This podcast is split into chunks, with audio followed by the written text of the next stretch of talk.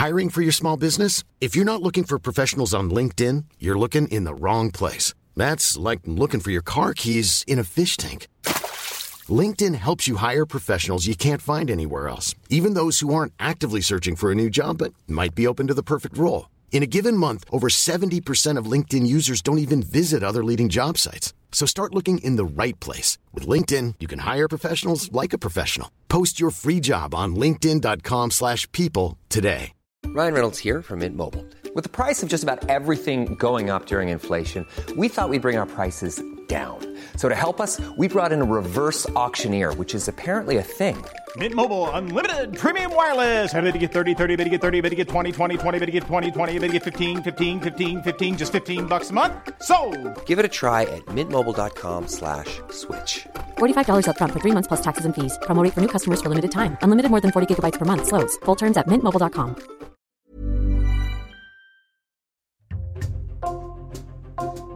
Bonjour, c'est Jules Lavie pour Code Source, le podcast d'actualité du Parisien.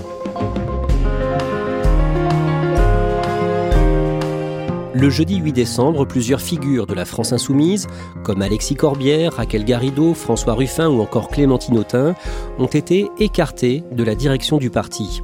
Certains députés LFI ont dénoncé une purge, terme rejeté par le bras droit de Jean-Luc Mélenchon, le coordinateur du parti, Manuel Bompard. Cette réorganisation contestée intervient en pleine affaire Adrien Quatennens, député LFI du Nord, condamné le 13 septembre à 4 mois de prison avec sursis pour des violences commises sur son épouse. Code Source fait le point aujourd'hui sur cette crise à LFI avec deux journalistes du service politique du Parisien en charge de la gauche, Julien Dufay et Pierre Morer.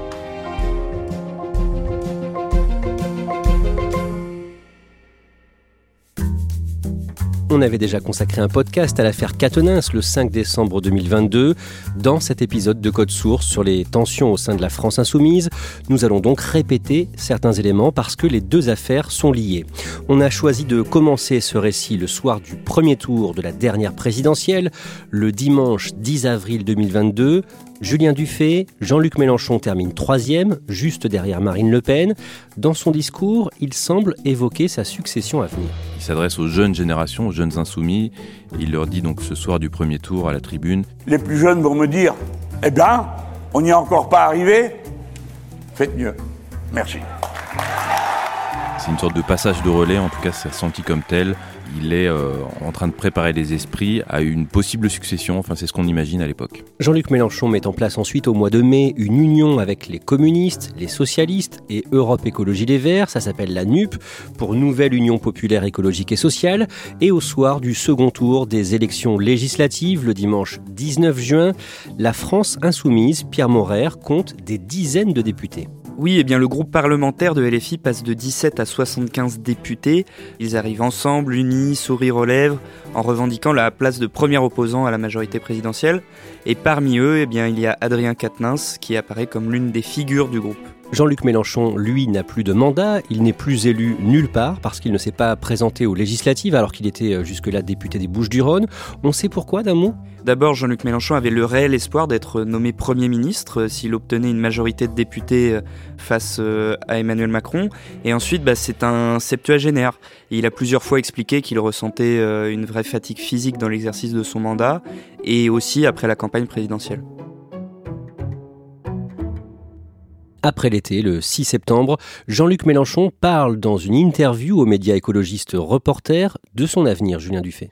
Oui, alors plus que son avenir, il répond même à la question euh, sur sa possible candidature en 2027. Vous, c'est clair que vous n'avez pas l'intention de vous représenter Moi, je, je souhaite être remplacé. Jusqu'alors, il, laissait planer un peu le doute. Il disait qu'il était en, en, retrait, pas en retraite, c'était ses mots depuis l'été. Il dit que ce rôle de candidat le lasse, euh, il doit sans cesse se renouveler, que c'est pas vraiment une partie de plaisir. Et il donne un, un conseil aux, aux, futurs dirigeants de la France insoumise. Il leur dit faites-vous aimer et euh, celui qui sera aimé par le plus grand nombre, finalement, sera naturellement le, le candidat euh, désigné. Mais le jour même, sur France 3, dans l'émission C'est dans l'air, il fait machine arrière. Je veux être remplacé. Je sais pas ce que c'est. Vous vous voulez être remplacée, Madame Roux C'est ce Bah, que vous auriez hein, dit à un reporter, mais bon. Oui, je réponds n'importe quoi pour qu'on me foute la paix, parce que... D'accord, Euh, il dit que la question n'a aucun sens à 5 ans de l'échéance. C'est une façon euh, pour lui en fait d'évacuer la question, mais ça montre qu'il n'a pas vraiment euh, lâché la bride, on va dire, qu'en tout cas il, il veut entretenir le flou sur son avenir et sur une possible candidature en 2027. À ce moment-là, son bras droit s'appelle Adrien Quatennens, député du Nord. Rappelez-nous qui il est et quel rôle il joue à la France insoumise, Pierre Morer. Adrien Quatennens, euh, c'est une jeune figure du parti. Il a été élu en 2017 et c'est devenu une sorte de fils spirituel de Jean-Luc Mélenchon et une figure très médiatique du parti. Son ascension euh, météorique l'a amené à diriger le parti en tant que numéro 2, c'est-à-dire coordinateur national du mouvement. Le dimanche 18 septembre, Adrien Quatennens reconnaît avoir asséné une gifle à son épouse avec qui il est en instance de divorce. Il dit ça dans un long message publié sur Twitter quelques jours après un article de l'hebdomadaire Le Canard enchaîné qui a révélé l'affaire. Et le jour même, Jean-Luc Mélenchon réagit, là encore sur Twitter. Il redit sa confiance et son affection à son bras droit et il salue sa dignité et son courage. Ce tweet est très mal perçu en interne par de nombreuses figures de la France insoumise. Les figures féministes du mouvement sont outrées, elles montent immédiatement au créneau en interne pour que dans la foulée du tweet de Jean-Luc Mélenchon, un communiqué du parti soit rédigé dans lequel les insoumis réaffirment leur soutien dans la lutte contre les violences sexistes et sexuelles. Le dimanche 9 octobre, dans l'émission politique de France 3, Jean-Luc Mélenchon défend une nouvelle fois Adrien Quatennens. Il a reçu, dit-il, un lynchage médiatique et des gifles politiques. Et en disant ça, il mime des gifles avec sa main. C'est euh, une sorte de, euh, de, de répétition de gifles politiques qui lui sont données du matin au soir euh, dans, dans tous les médias. À LFI, de nombreuses personnalités prennent leur distance. Par exemple, la députée de Seine-Saint-Denis, Clémentine Autain. Ce sont ces mots, ce ne sont pas les miens, ce ne sont pas non plus ceux du communiqué de la France Insoumise. Pierre Morer, quelques jours plus tard, le 12 octobre, vous racontez dans Le Parisien que de nombreuses femmes importantes au sein de LFI ont le sentiment de ne pas être écoutées par Jean-Luc Mélenchon. Oui, plusieurs cadres du mouvement expliquent une fois les micros coupés que Jean-Luc Mélenchon ne comprend pas les critiques formulées contre lui, il n'entend pas changer de braquet, il n'a pas exactement la même vision du féminisme, et il renouvelle son soutien à Adrien Quatennens.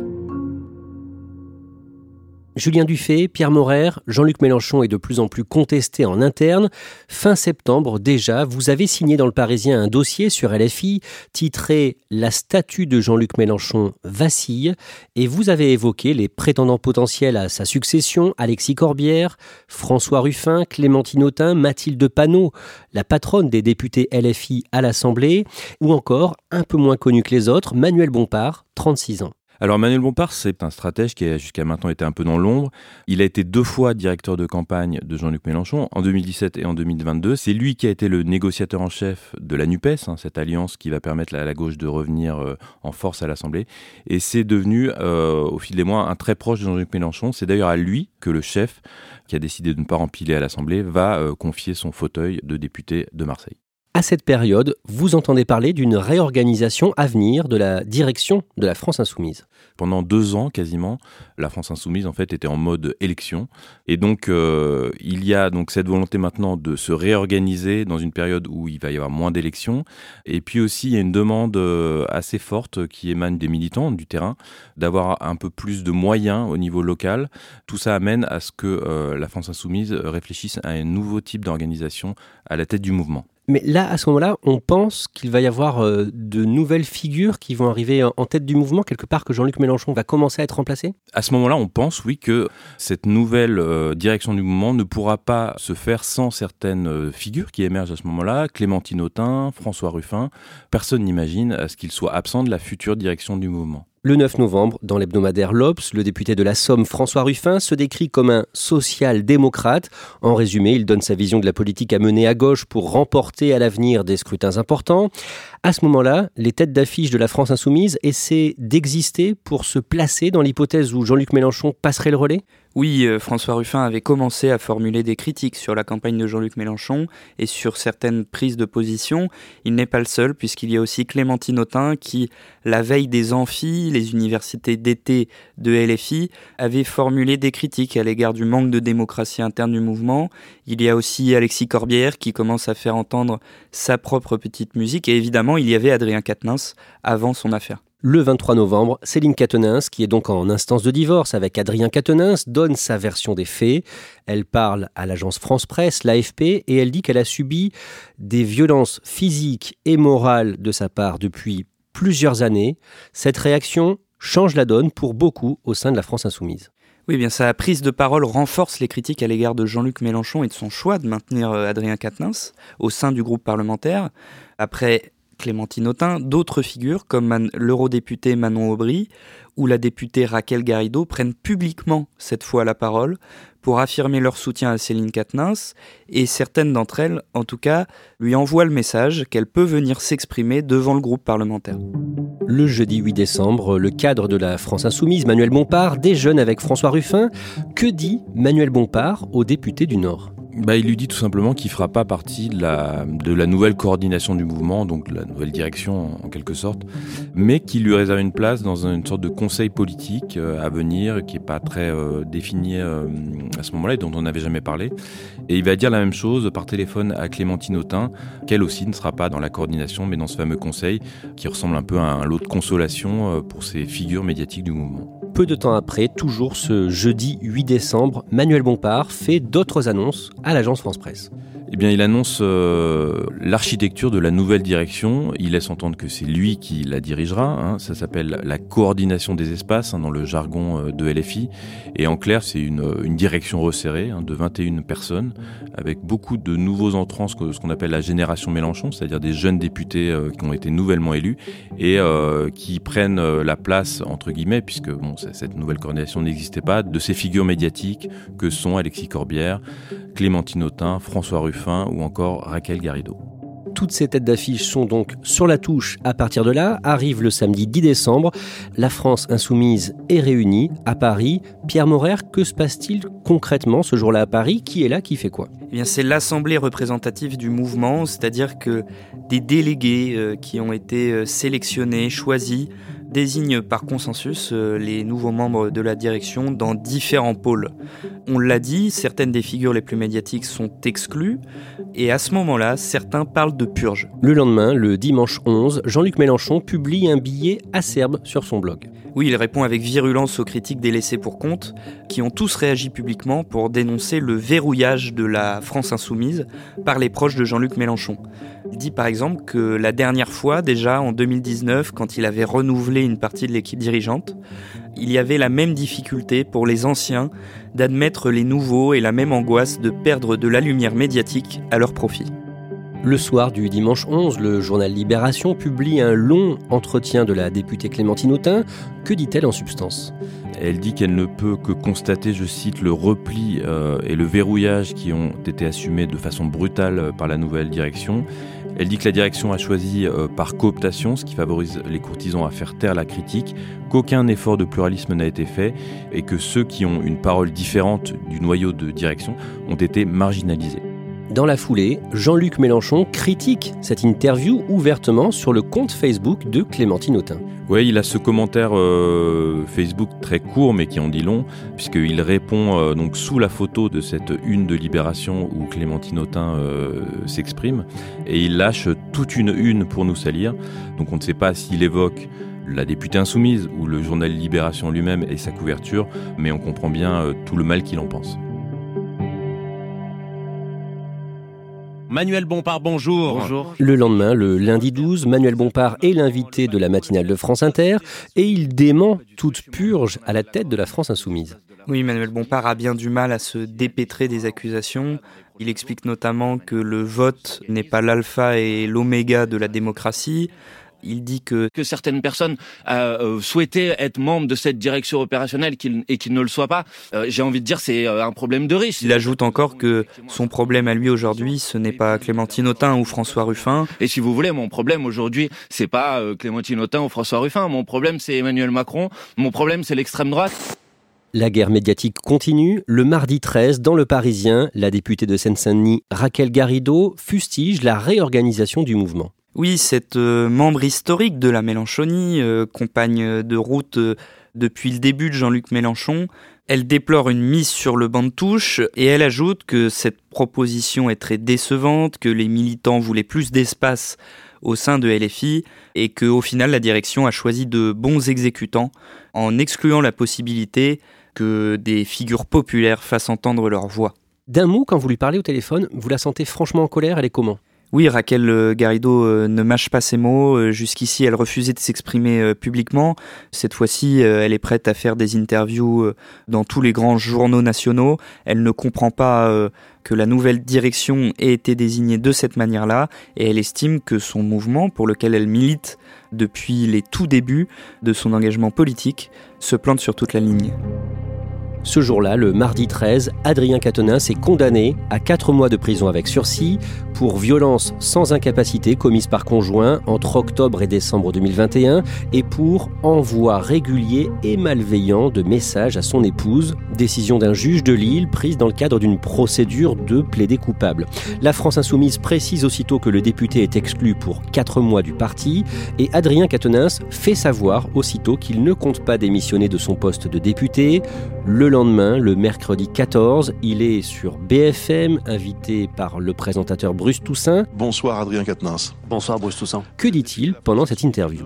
Il confirme d'abord qu'il va revenir à l'Assemblée, il, donne même une date, il dit qu'il reviendra euh, en janvier pour la reprise des travaux parlementaires, sans doute en non inscrit puisque euh, il ne fait plus partie donc du groupe LFI à l'Assemblée nationale et il va aussi beaucoup se justifier et voire même selon certains Avant ce dépôt de main courante, dans le cadre d'une dispute autour de notre divorce, j'avais été menacé par mon épouse qui m'avait dit si le divorce ne se fait pas à l'amiable et à toutes mes conditions, euh, je peux euh, faire exploser ta carrière politique. Il explique qu'il n'est pas un homme violent, que sa faute ne le définit pas. Il dit aussi avoir été victime d'un lynchage médiatique, mais surtout ce qu'on va retenir, c'est qu'il va mettre en cause sa femme, hein, Céline Katnins, en laissant entendre que euh, lui aussi aurait pu porter plainte, mais qu'il ne l'a pas fait. Il dit que depuis le début de cette affaire, elle est dans un sentiment de pleine puissance, de plein pouvoir. En quelque sorte, depuis qu'il y a cette affaire, il y a un sentiment de pleine puissance et de plein pouvoir, euh, et des choses que je dois accepter que peut-être je ne devrais pas accepter. Voilà tout ce que je dis euh, tout simplement. Il y a beaucoup de réactions au sein de la France insoumise. Il y a euh, un malaise qui est très palpable.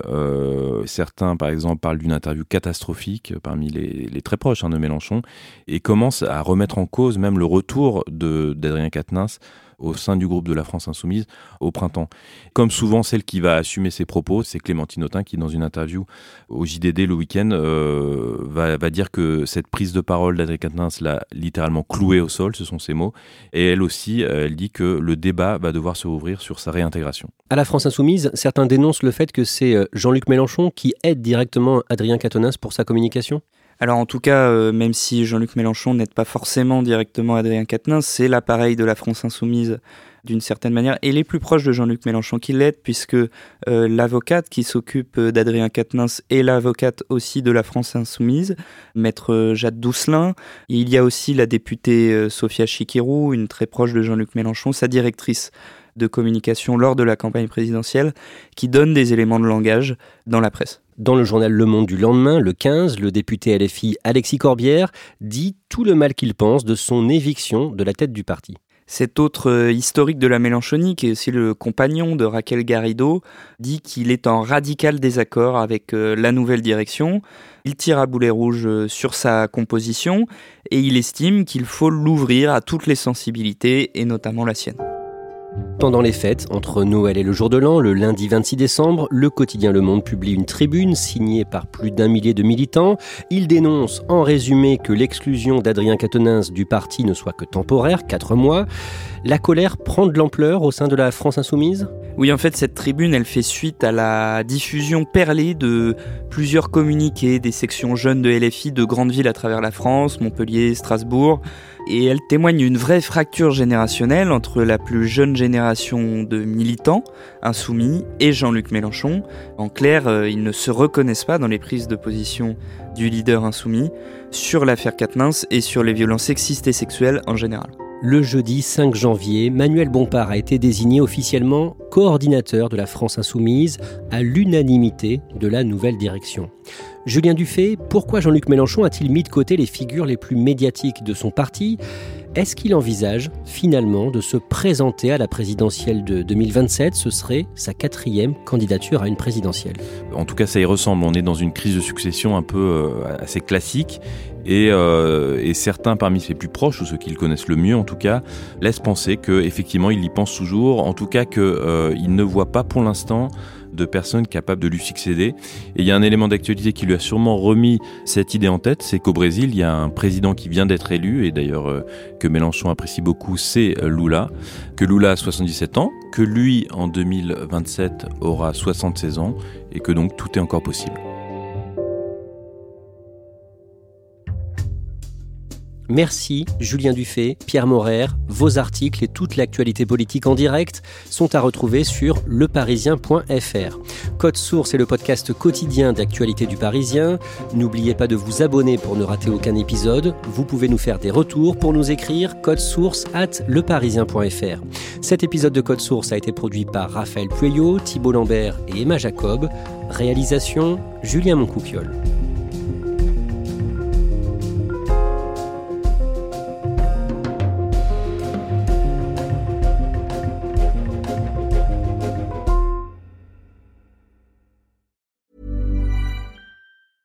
Hi, I'm Daniel, founder of Pretty Litter. Did you know cats tend to hide symptoms of sickness and pain? I learned this the hard way after losing my cat, Gingy. So I created Pretty Litter, a health monitoring litter that helps detect early signs of illness by changing colors, saving you money and potentially your cat's life. Pretty Litter is veterinarian developed, and it's the easiest way to keep tabs on your fur baby's health right at home. Go to prettylitter.com and use code ACAST for 20% off your first order and a free cat toy. Terms and conditions apply. See site for details.